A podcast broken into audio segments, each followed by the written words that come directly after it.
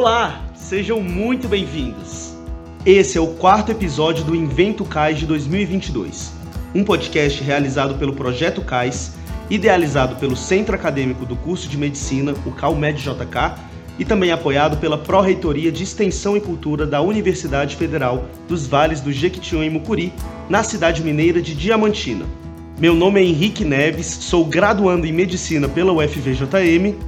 E o meu nome é Túlio Castro, sou também estudante de Medicina da UFVJM. Hoje estamos num formato totalmente diferente.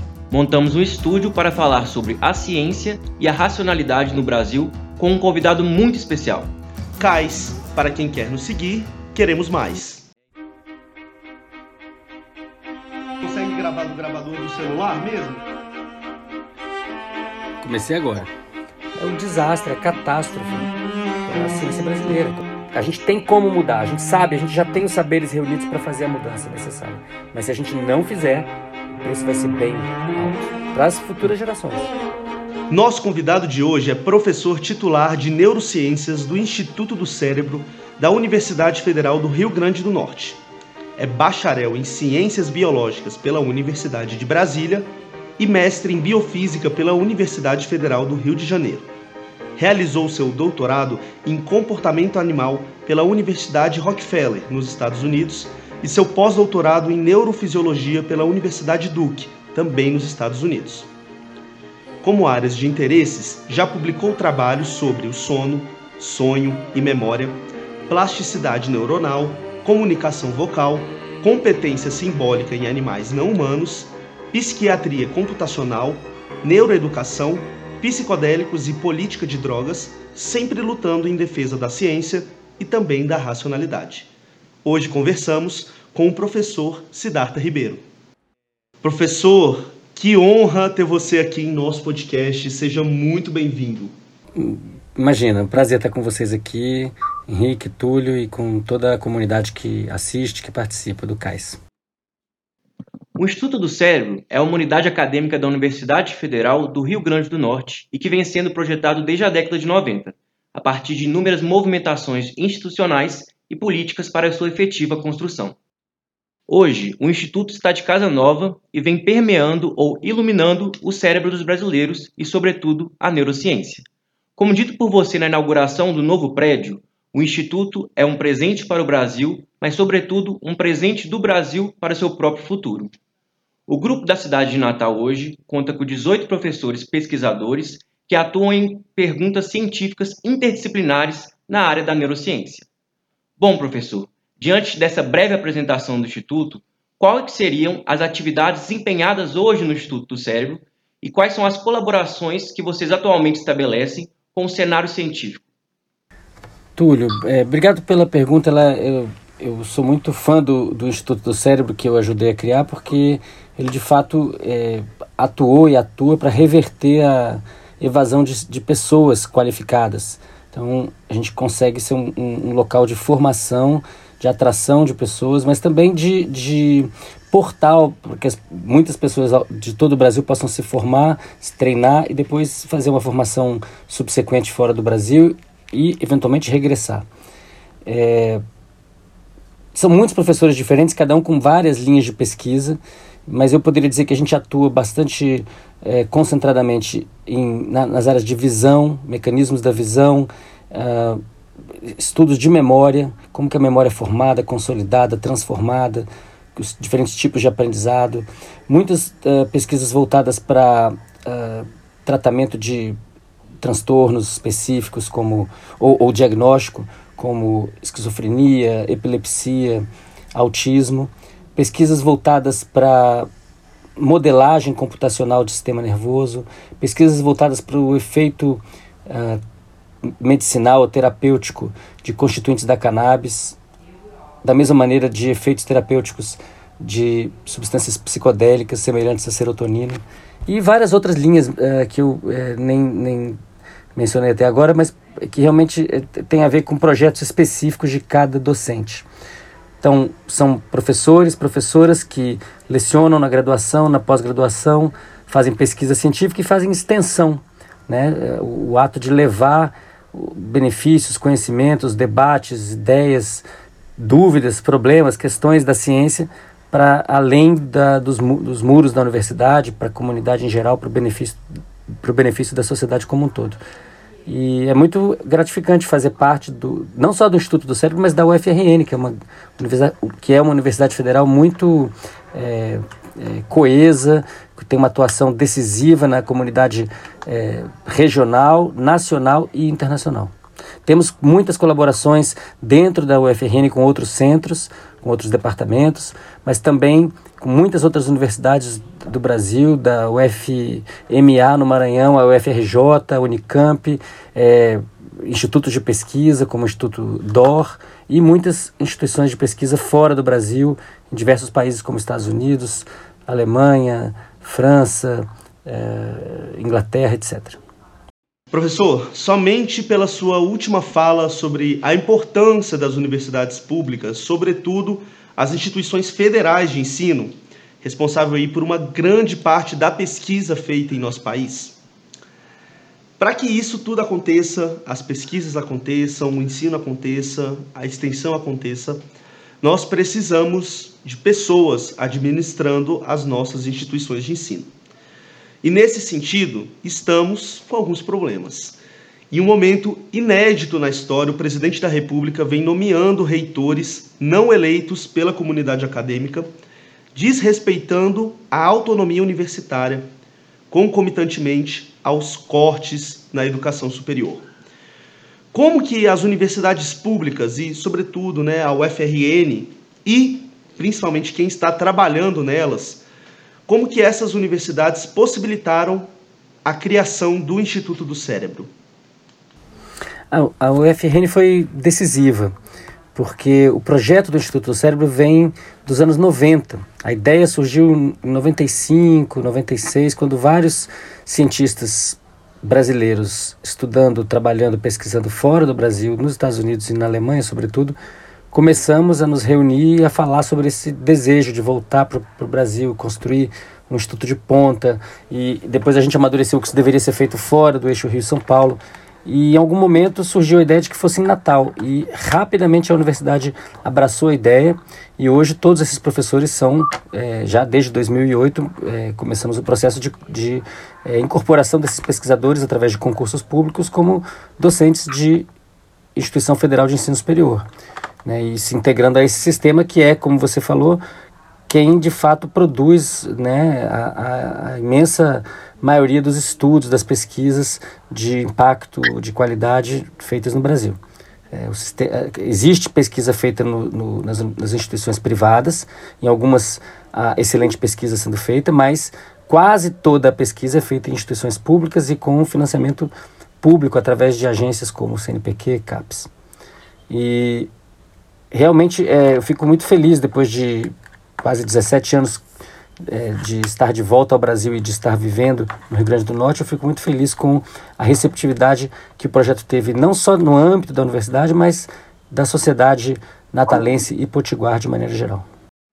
Os psicodélicos serotoninérgicos, ou também chamados psicodélicos clássicos, são os precursores da chamada renascença psicodélica no campo da saúde mental. Os principais representantes dessa classe de moléculas estão o LSD, a psilocibina, que é muito utilizada por meio dos cogumelos mágicos, e o DMT, o princípio ativo dos efeitos psicodélicos advindos da ayahuasca. O Instituto do Cérebro foi pioneiro em várias perguntas científicas sobre os efeitos terapêuticos dessas substâncias sobre a depressão, com os trabalhos de Dr. Drauro de Araújo e a doutora Fernanda Palhano. Ainda recentemente, vocês inauguraram um espaço novo e bem controlado para a realização de pesquisas com os psicodélicos. Ainda recentemente, vocês inauguraram um espaço novo e bem controlado para a realização de pesquisas com os psicodélicos, dando mais um grande passo para o grupo de vocês. Siddhartha, diante desse novo renascimento da ciência psicodélica, como que se dá o efeito dessas substâncias em nosso cérebro e quais são as evidências que já podemos afirmar sobre o efeito terapêutico dos psicodélicos? Os transtornos de é, humor, né, que podem levar a uma depressão, ou transtornos ligados à ansiedade, uh, ou, ou mesmo sofrimento psíquico associado ao trauma, a memórias negativas muito robustas e persistentes, são grandes problemas na psiquiatria para, para os quais os remédios convencionais já uh, frequentemente utilizados e disponíveis nas farmácias são pouco eficazes. Tem alguma eficácia, mas não muita.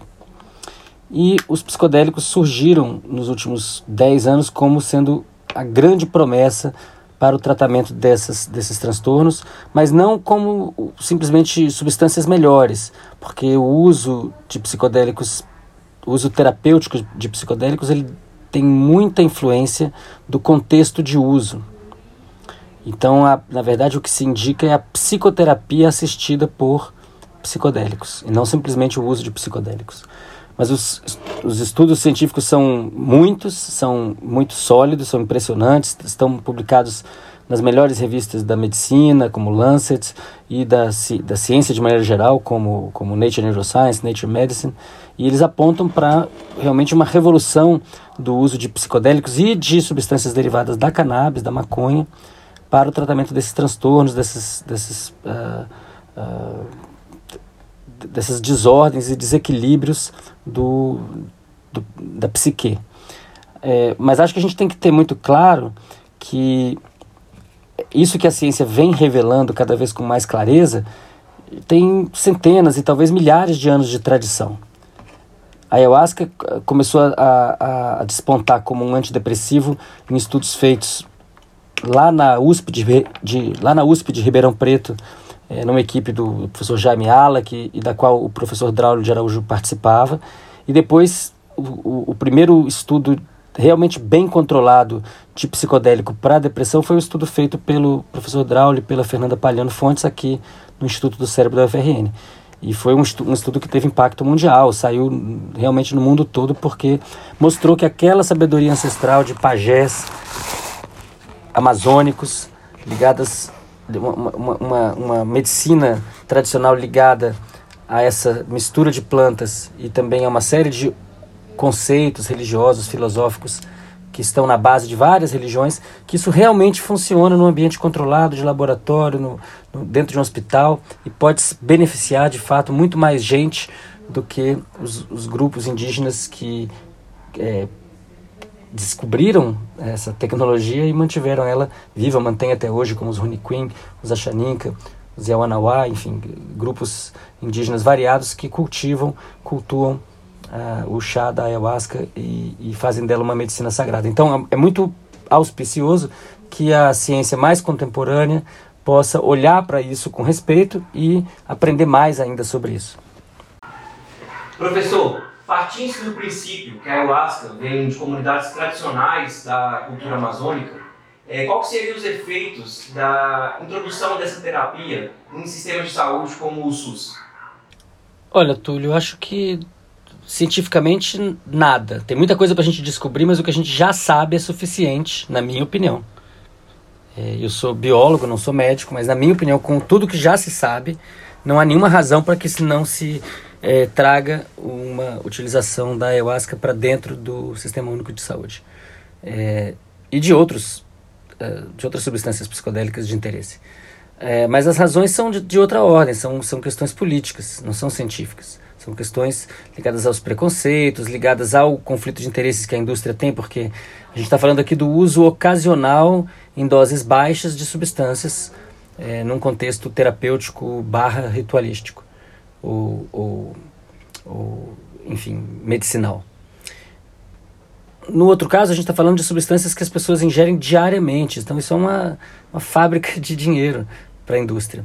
Então, vai ser difícil a indústria abraçar o uso de psicodélicos e muito menos que o, o Estado queira fazer isso na, no Sistema Único de Saúde. E acho que essa é uma reivindicação importante, já que estamos falando de medicina ancestral ameríndia produzida na Amazônia, produzida em parte no Brasil, por culturas que viviam no Brasil antes de aqui chegarem os portugueses.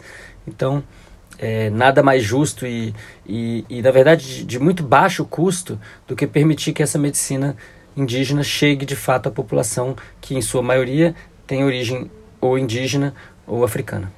Professor, a gente tem visto mundialmente o avanço na descriminalização e até na legalização do uso medicamentoso e recreativo da cannabis. Em seu livro Limiar, que a gente trouxe aqui com a gente, lançado agora durante a pandemia, você traz um pouco dos reflexos e consequências da guerra às drogas.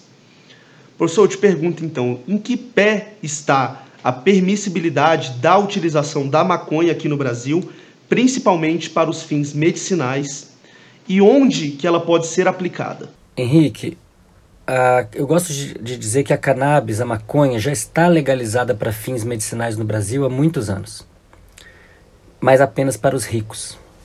Então a discussão atual não é sobre legalizar e regulamentar esse uso medicinal, mas é sobretudo sobre o acesso. Como é que as pessoas de classe baixa, pessoas de baixa renda, ou mesmo pessoas de classe média, podem ter acesso a medicamentos que já estão nas farmácias há mais de quatro anos, à base de maconha, que custam R$ 2.500 ou mais, por um vidro pequenininho de 30 mililitros. Então essa é uma discussão importante e já existem empresas vendendo, importando e vendendo é, óleos à base de maconha no Brasil, legalmente, mas são muito caros. E existem associações de pacientes que chegam a, a, a atender milhares de pessoas em vários estados do Brasil que estão fazendo isso é, de uma maneira é, sem fins lucrativos e, e, e, de uma maneira bastante bem sucedida, é, protegida muitas vezes por habeas corpus. Alguns indivíduos também conseguem plantar em casa e produzir seu óleo utilizando habeas corpus, mas em número bem reduzido. Para que se saia dessa situação de, de exceção para algumas poucas pessoas, existe todo um movimento para legalizar e regulamentar a atuação de não apenas empresas, mas associações de pacientes. Isso está na forma do projeto de lei 399, que foi aprovado em comissão, vai a plenário possivelmente é, em breve, é, e que trata justamente de quais são as normas para que esse mercado possa se tornar é, um mercado saudável, um mercado diverso, um ecossistema diverso de empresas, associações de pacientes que permitam esse acesso. Agora, se não chegar ao SUS, e eu ouso dizer, se não chegar à farmácia viva do SUS pra, para o uso fitoterapêutico, é, as potencialidades da, da cannabis não vão chegar ao grande, é, à grande massa do povo, que não tem não tem R$ 2.500 para pagar num vidro de remédio, mas também não tem 200 para pagar numa associação, que precisa se beneficiar ou de poder cultivar em casa ou de receber isso de uma, de uma, uma farmácia viva do SUS, que é uma coisa totalmente possível, totalmente viável. Né? Se a gente pensar em, em tantas outras experiências de fitoterápicos que, que, que dão certo no âmbito do SUS, mas que evidentemente não tem o estigma que tem a maconha. Então, enquanto as pessoas acharem que maconha é erva do diabo, é, essa, essa, situação vai ser mais difícil. E é preciso que as pessoas entendam: maconha contém substâncias muito semelhantes às substâncias que tem no nosso próprio corpo. E maconha é um remédio com múltiplas indicações. Óleo de cannabis, óleo de maconha ou outras formas da utilização da planta podem ser muito úteis para tratar epilepsia, para tratar é, o, o, o, mal de Parkinson, o Alzheimer, para tratar vários tipos de de situações ligadas a, ao câncer e à e a oncoterapia, para autismo, para Tourette, para Crohn, Uh, a lista de doenças para as quais existe alguma indicação, no caso do canabidiol, que é um, um constituinte específico da maconha, indicação é, como antipsicótico. Né? Então existem várias indicações para diferentes constituintes da maconha e eu gosto de dizer que ela está para medicina do século XXI como os antibióticos estiveram para medicina do século XX. Não dá para tapar o sol com a peneira e achar que a gente vai poder mudar de assunto. Ela chegou, está aí para ficar, está nos Estados Unidos, está no Canadá, está na Alemanha, está em Israel, está é, no mundo. E o Brasil é parte do mundo, então é, uma hora essa ficha vai cair. Desde dezembro de 2019, a Covid-19 vem impactando fortemente a saúde de todo mundo. Devido ao isolamento social e o agravamento dos sintomas ansiosos, o aumento dos sintomas depressivos e as alterações de sono foi resultado de muitos artigos científicos. Em 2019, caindo como uma luva, você lançou o livro O Oráculo da Noite, que este ano já ganhou tradução para a língua inglesa. O livro reflete sobre vários aspectos da história e da cultura acerca dos sonhos e os conhecimentos já desenvolvidos sobre tal oráculo, que ocorre em todas ou quase todas as noites nos mamíferos. Professor, diante desses conhecimentos sobre o sono e o sonho, e em vista da neurociência, o que seriam os sonhos? E ainda, quais seriam os possíveis impactos da pandemia nos sonhos da população? Os sonhos são uma expressão dos desejos e dos medos de, de quem está sonhando. dos desafios, da, da, dos problemas, das, dos enigmas que a vida traz. Eles podem fazer sentido como um todo, ou eles podem ser uma colcha de retalhos, depende muito de como a pessoa se coloca à disposição do sono e do sonho, e também de como ela, tanto ao ir dormir quanto ao despertar. Então essa disponibilidade para dormir bem, dormir horas suficientes, se lembrar dos sonhos e fazer um registro e compartilhar isso com outras pessoas são determinantes para a utilidade desses, dessas experiências.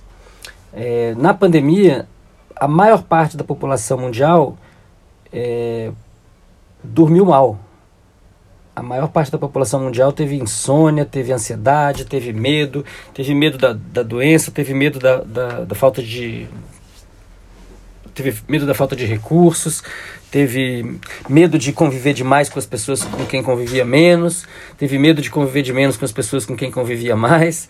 E foi um período, está sendo ainda, não é, não é, a pandemia não terminou é, no planeta inteiro, significa, portanto, que ela não terminou ainda. É, ela causou muito sofrimento. Então, na maior parte das vezes, as pessoas experimentaram um, um aumento do, de tempo para entrar em sono, uma dificuldade de dormir, do, mais tarde, é, em alguns casos conseguindo dormir até mais tarde, mas muitas vezes não é, tanto pelas questões objetivas ligadas à, à sobrevivência quanto pela, pela, pelo estresse, pelas preocupações. Né? Isso tem a ver com, com a ocorrência de mais uh, pesadelos, de mais sonhos é, com imagens negativas intrusivas, inclusive na vigília, com sonhos ligados a contágio. Isso foi detectado por vários grupos de pesquisa no mundo, inclusive o nosso. E isso, claro, não é, não descreve toda a complexidade da situação da Covid. Então, para uma minoria das pessoas, mais uma minoria que, que é, pode ser bastante substancial, dependendo de qual comunidade você está investigando, a pandemia foi uma oportunidade de dar um freio de arrumação na vida. É, de, de colocar as coisas mais importantes em perspectiva, de se reconectar com o próprio corpo, com com a, com a alimentação, com o sono, com o exercício físico, com as pessoas mais próximas. Né? Então, é, para essas pessoas, na pandemia, outras coisas aconteceram. É, um retorno ao, a um sono de qualidade, um, um sonho é, mais complexo e mais rico, justamente porque a pessoa está dormindo mais, tendo mais tempo em sono REM e tendo menos ansiedade na hora de acordar e podendo trabalhar o sonho. E, e muita gente se voltou para dentro na pandemia. Mas eu diria que para a maioria foi um período de, de sofrimento, tanto interno quanto externo. Está sendo. Henrique, talvez a gente demore muitos anos para sair da pandemia, gente, e talvez ela esteja de fato acabando, não dá para saber nesse momento. Tem alguns lugares no planeta em que existem surtos e preocupação, e na maior parte do planeta não. É, muita gente vacinada, só que em vários lugares do, do planeta não tem tanta gente vacinada assim. Então é meio imprevisível. É, o que parece estar acontecendo agora, nesse momento, é que as pessoas estão voltando para um convívio presencial e, em alguns casos, estão adorando e estavam privadas, mas em outros casos elas estão com mais fobia social, elas estão com mais dificuldade de interação. Quando uma pessoa quando uma pessoa está privada de sono, por exemplo, ela tem dificuldade de se aproximar fisicamente das outras pessoas. E a gente agora pode pensar numa, numa situação em que a gente está privado dessas aproximações físicas é, e muitas vezes com vontade de ir para casa e dormir. então, de, de, se refugiar novamente. Então, para quem esteve confortável na situação da pandemia em refúgio, voltar para a vida em tempo real e presencial pode ser bastante estressante e isso é possível é, é, perceber. É, eu não me arriscaria a prever o que vai acontecer. Acho que o que está acontecendo é que, novamente, pessoas diferentes têm reações diferentes. E para algumas está sendo ótimo, para outras não não está sendo nada bom. Acho, acho que também queria acrescentar uma coisa. Ficou evidente para muita gente que os deslocamentos feitos para ir ao local de trabalho são custosos, longos, é, usam tempo precioso e em muitos trabalhos diferentes as pessoas estão se questionando empregados e patrões, se de fato a presença é necessária ou tão, tão frequentemente necessária. E acho que isso é muito saudável, porque a, o deslocamento ele está comendo tempo da pessoa com a família dela, consigo mesma, tempo de qualidade para fazer as coisas essenciais da vida. É, e, e, na verdade, adicionando mais poluição ao planeta, correndo riscos, etc. Agora, é claro que tem, tem que haver um equilíbrio, porque senão né, as pessoas vão ficar privadas de vida social. É, eu acho que a gente está nesse momento também de um ajuste daquilo que é desejável em cada caso. Siddhartha, a gente está vivenciando um momento muito único em nossas vidas. A tecnologia se desenvolvendo como nunca, muitas oportunidades, em contraste com uma precarização da saúde, da educação e até da alimentação dos brasileiros. E junto com isso tudo, ainda dá para perceber na cultura brasileira o sentimento de vira-lata, onde a gente acha, né, os brasileiros de modo geral, que o que vem do exterior é o melhor ou mais digno, digamos assim. E nós escutamos nossos próprios familiares, isso no nosso dia a dia, por exemplo, falando que o estudo é justamente para sairmos do Brasil, que é, nós fazermos a nossa faculdade é uma oportunidade para morarmos fora. Como que você enxerga todo esse estudo indo embora do nosso país, que tanto precisaria desses recursos? Eu enxergo, enxergo com muita preocupação, Henrique. Eu sou de uma geração que optou por regressar. Fiquei 11 anos é, me formando nos Estados Unidos, entre o doutorado e o pós-doutorado, e eu tinha sempre esse plano de voltar e construir esse instituto. Isso foi muito importante para a minha, minha vida, foi muito importante, na verdade, como um caminho, uma missão. E se um país perder a sua juventude, ele perde o seu futuro. Então, no momento em que as pessoas disserem aqui não dá mais para viver, são pessoas jovens, estão em formação, é, isso é, é, é, ruim. Agora, o que, que é bom para um país como o Brasil? Que as pessoas vão e voltem. Que as pessoas se formem lá fora, aprendam um monte de coisas e tragam para cá. Isso é bacana. A gente precisa lutar para que o Brasil seja um local em que, para o qual as pessoas queiram voltar. Quando eu saí do Brasil em 90, final de 94, início de 95, é, eu queria voltar.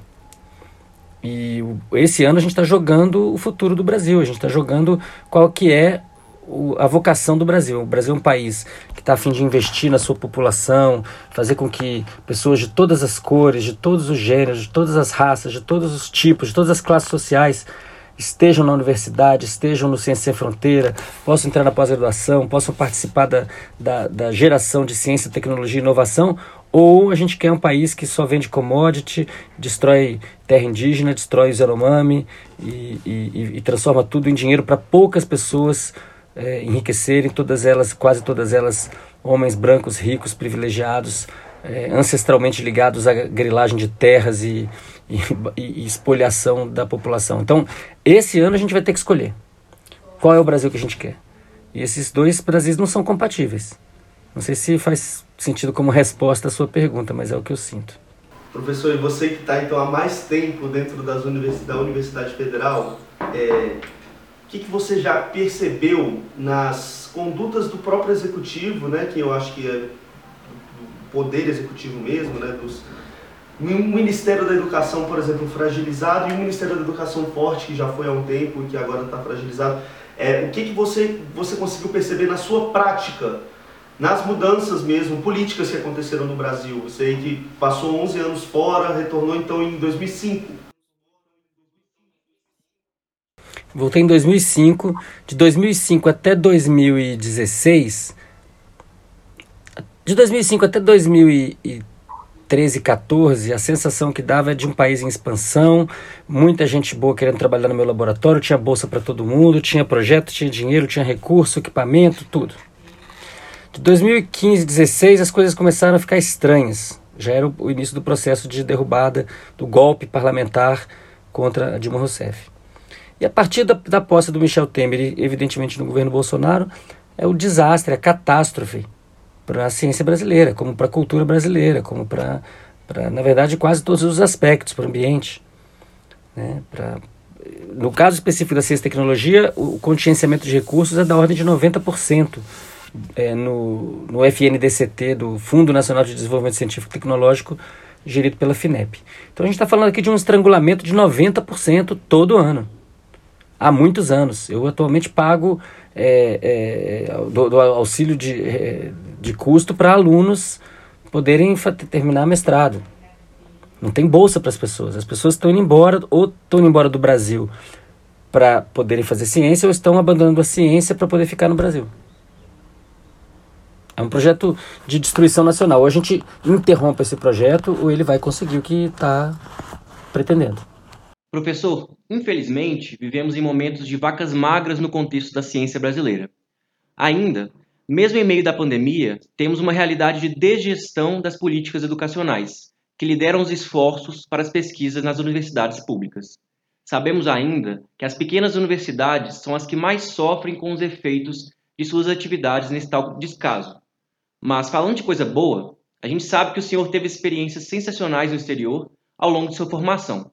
E ainda, a gente sabe que as universidades americanas ou europeias solucionaram ou tentaram solucionar a questão dos investimentos da pesquisa a partir da parceria entre os fundos públicos e privados para pesquisa. Refletindo o contexto de pandemia e a necessidade clara da ciência para a vida humana, quais que seriam as soluções para a situação brasileira no contexto da ciência? E qual foi a importância da ciência brasileira para o enfrentamento da pandemia de Covid-19? Túlio, sem a ciência brasileira, a gente tinha se dado muito pior ainda. Né? Basta pensar que em, em, menos de 24 horas, pesquisadoras afrodescendentes brasileiras fizeram uh, o sequenciamento prim da primeira variante do vírus.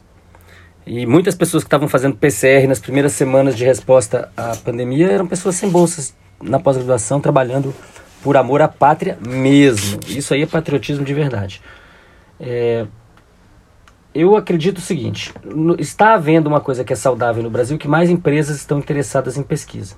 Só que, e isso é muito bom, só que em qualquer lugar do mundo, nos Estados Unidos, no Japão, no centro do capitalismo, o grosso do investimento é feito pelo Estado, nas universidades, nos institutos, nas pesquisas, em projetos individuais, e aí as empresas entram com uma contrapartida. Não nos iludamos, nos Estados Unidos, nas, nas universidades privadas, a maior parte do dinheiro usado na pesquisa é do governo. Então, se a gente quiser ser um país desenvolvido de verdade, o Brasil tem que ter investimento estatal da ordem de 2 a 3% do PIB em ciência, tecnologia e inovação. Se a gente quiser fazer o que os países que se desenvolveram adequadamente, economicamente, conseguiram. Né? E nem estou dizendo que isso é um, proje um, proje um projeto, é, não é só uma questão de dinheiro, é uma questão de prioridades, como usar esse dinheiro. O Brasil chegou perto dos 2% uh, ah, nos governos Lula e Dilma, e depois ele retrocedeu nos últimos anos barbaramente, ele está indo para 1%. Ele está indo para orçamento de país subdesenvolvido mesmo, que é o que o Brasil está virando. O Brasil está se desindustrializando, Brasil está perdendo, é, é, é, o tecido social está esgarçado. Você vai nas grandes cidades, tem um monte de famílias morando nas ruas de maneira crônica, perene, não são pessoas que estão passando por ali.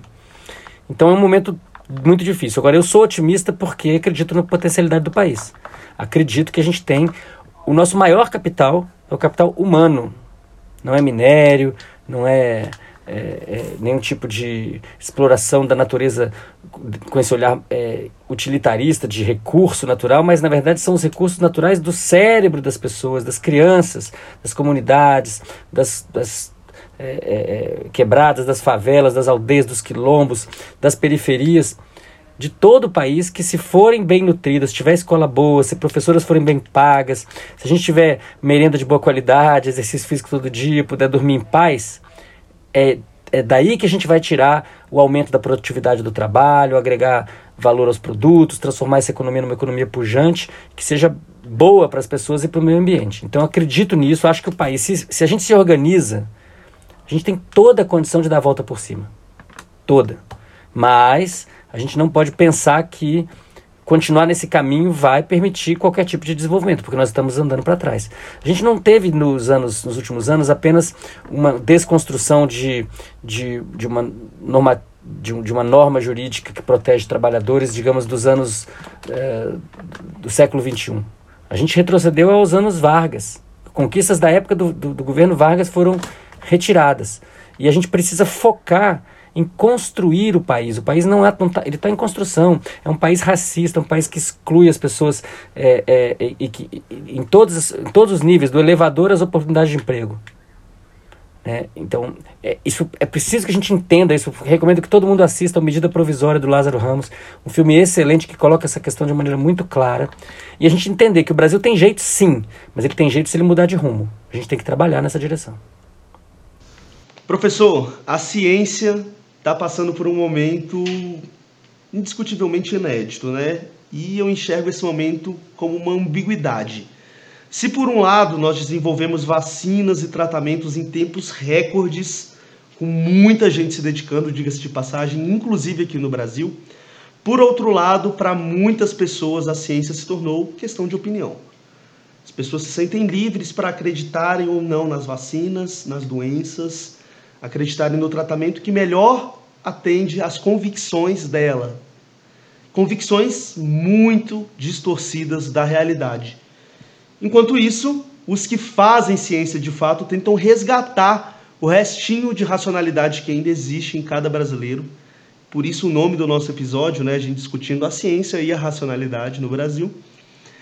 Eu vi numa entrevista sua, professor, que uma, uma entrevista até antes da pandemia, que você relata tentar mostrar os seus pontos de vista científicos para as pessoas externas à universidade. Você até cita, sempre que você entra num táxi, por exemplo, você fala sobre isso, né, sobre a ciência. É, mas, em um momento tão polarizado, é, a gente se sente um pouco com medo, né? A gente tem um certo receio, até mesmo para falar o óbvio. A pergunta que eu faço para você, então, é: quais os principais desafios atuais em divulgar ciência e como trazer essa racionalidade à tona na população externa às universidades? Acho, eu acho que no curto prazo é, é importante que pessoas que fazem pesquisa científica se envolvam diretamente na divulgação científica e no debate público, para qualificar o debate. O debate é necessário, as pessoas não precisam convergir a priori, elas não convergem, elas têm que conversar para tentar chegar a um consenso. Mas se não tem ciência na história, ele não se qualifica o debate. E é preciso que isso aconteça. Agora, os nossos problemas de, de, estruturais não se resolverão no curto prazo. A gente precisa de ações de médio e de, de, longo prazo, que dizem respeito não à ação de cientistas buscando o grande público, mas à formação científica do público. Então a gente tem que falar aqui do, do papel da ciência no ensino, do papel do ensino na construção de, uma, de, uma, de, de, de, de pontos de vista críticos, de pessoas que têm é, uma ideia do método científico, que entendem como a ciência é gerada e que não a mistificam, mas se valem dela como um instrumento, como uma ferramenta. Já foi uh, a, a percepção de que a gente está numa sociedade que corre riscos em relação a isso, ela vem dos anos 70, 80, por exemplo, quando o, o grande físico Carl Sagan alertou para o perigo de uma sociedade cada vez mais tecnológica não conseguir compartilhar a ciência com a população. Então, a, a, no ensino médio, a gente estuda física que começa nos, no, no século XVI e vai até o século XIX. A gente estuda no máximo, no máximo. Então, ninguém no ensino médio chega no Brasil no século XX, na física, por exemplo. Né? E, e, o que isso quer dizer? Isso quer dizer que a distância entre a fronteira da física e aquilo que o cidadão médio tem acesso está só crescendo. É, então não é só a gente, o Brasil não é um país que padece só de desigualdade da distribuição de bens materiais. Ele também padece, o Brasil e o planeta, da desigualdade da distribuição de bens imateriais. Se nós não tivermos uma educação de alta qualidade que seja capaz de é, é, permitir o acesso a tudo isso, o que a gente vai ter é a ciência e as, as, universidades se distanciando cada vez mais e isso vai gerando uma situação muito perigosa, politicamente perigosa. Se as pessoas no Brasil entendessem melhor, e nos Estados Unidos também, diga-se de passagem, que os antivaxxers brasileiros muitas vezes são hipócritas e tomaram vacina. A gente tem uma cultura de vacina no Brasil e as pessoas fizeram disso uma bandeira política, mas foram lá e tomaram vacina escondido. Nos Estados Unidos teve gente, e na Europa teve gente que de fato muita gente não quis tomar. No Brasil teve menos disso, lá teve mais. E, e eu acho que se as pessoas tivessem uma melhor formação de biologia, entendessem melhor o que é um vírus, como ele é, se replica, como ele se é, é, dissemina e, e, que tipo de, de efeito ele pode ter no corpo, as pessoas teriam. E, e, e também como funciona uma vacina, as pessoas teriam muito mais facilidade de entender a necessidade, não só para elas, mas para para o coletivo, para todo mundo, de alcançar uma porcentagem de no mínimo 70% de vacinação da, de cada uh, país. Né? Isso é só o lado científico, tem o lado moral. Né? O lado moral é o seguinte: por que, que as pessoas mais ricas do planeta ficaram ainda mais ricas na pandemia? Por que, que elas não pagaram para vacinar todo mundo rapidamente, de forma que a gente não tivesse tantas variantes? Elas, os, os 10 homens mais ricos do mundo, e são todos homens e brancos, dobraram as suas fortunas durante a pandemia. Se tivessem doado 1% do que tem, 1%. Aliás, se tivessem doado 1% do, que, do, que, do dinheiro que ganharam, teriam financiado um esforço como esse. Então tem um problema ético e moral e tem um problema de educação científica. A gente precisa olhar para isso diretamente. Tenho falado sobre isso. Acabei de publicar um livro chamado Sonho Manifesto que é sobre isso. Ou a gente desperta e ainda dá tempo. Ainda dá tempo, tamo, dá, dá tempo. O século XXI está tá, tá correndo. A gente tem como mudar, a gente sabe, a gente já tem os saberes reunidos para fazer a mudança necessária. Mas se a gente não fizer, o preço vai ser bem alto para as futuras gerações.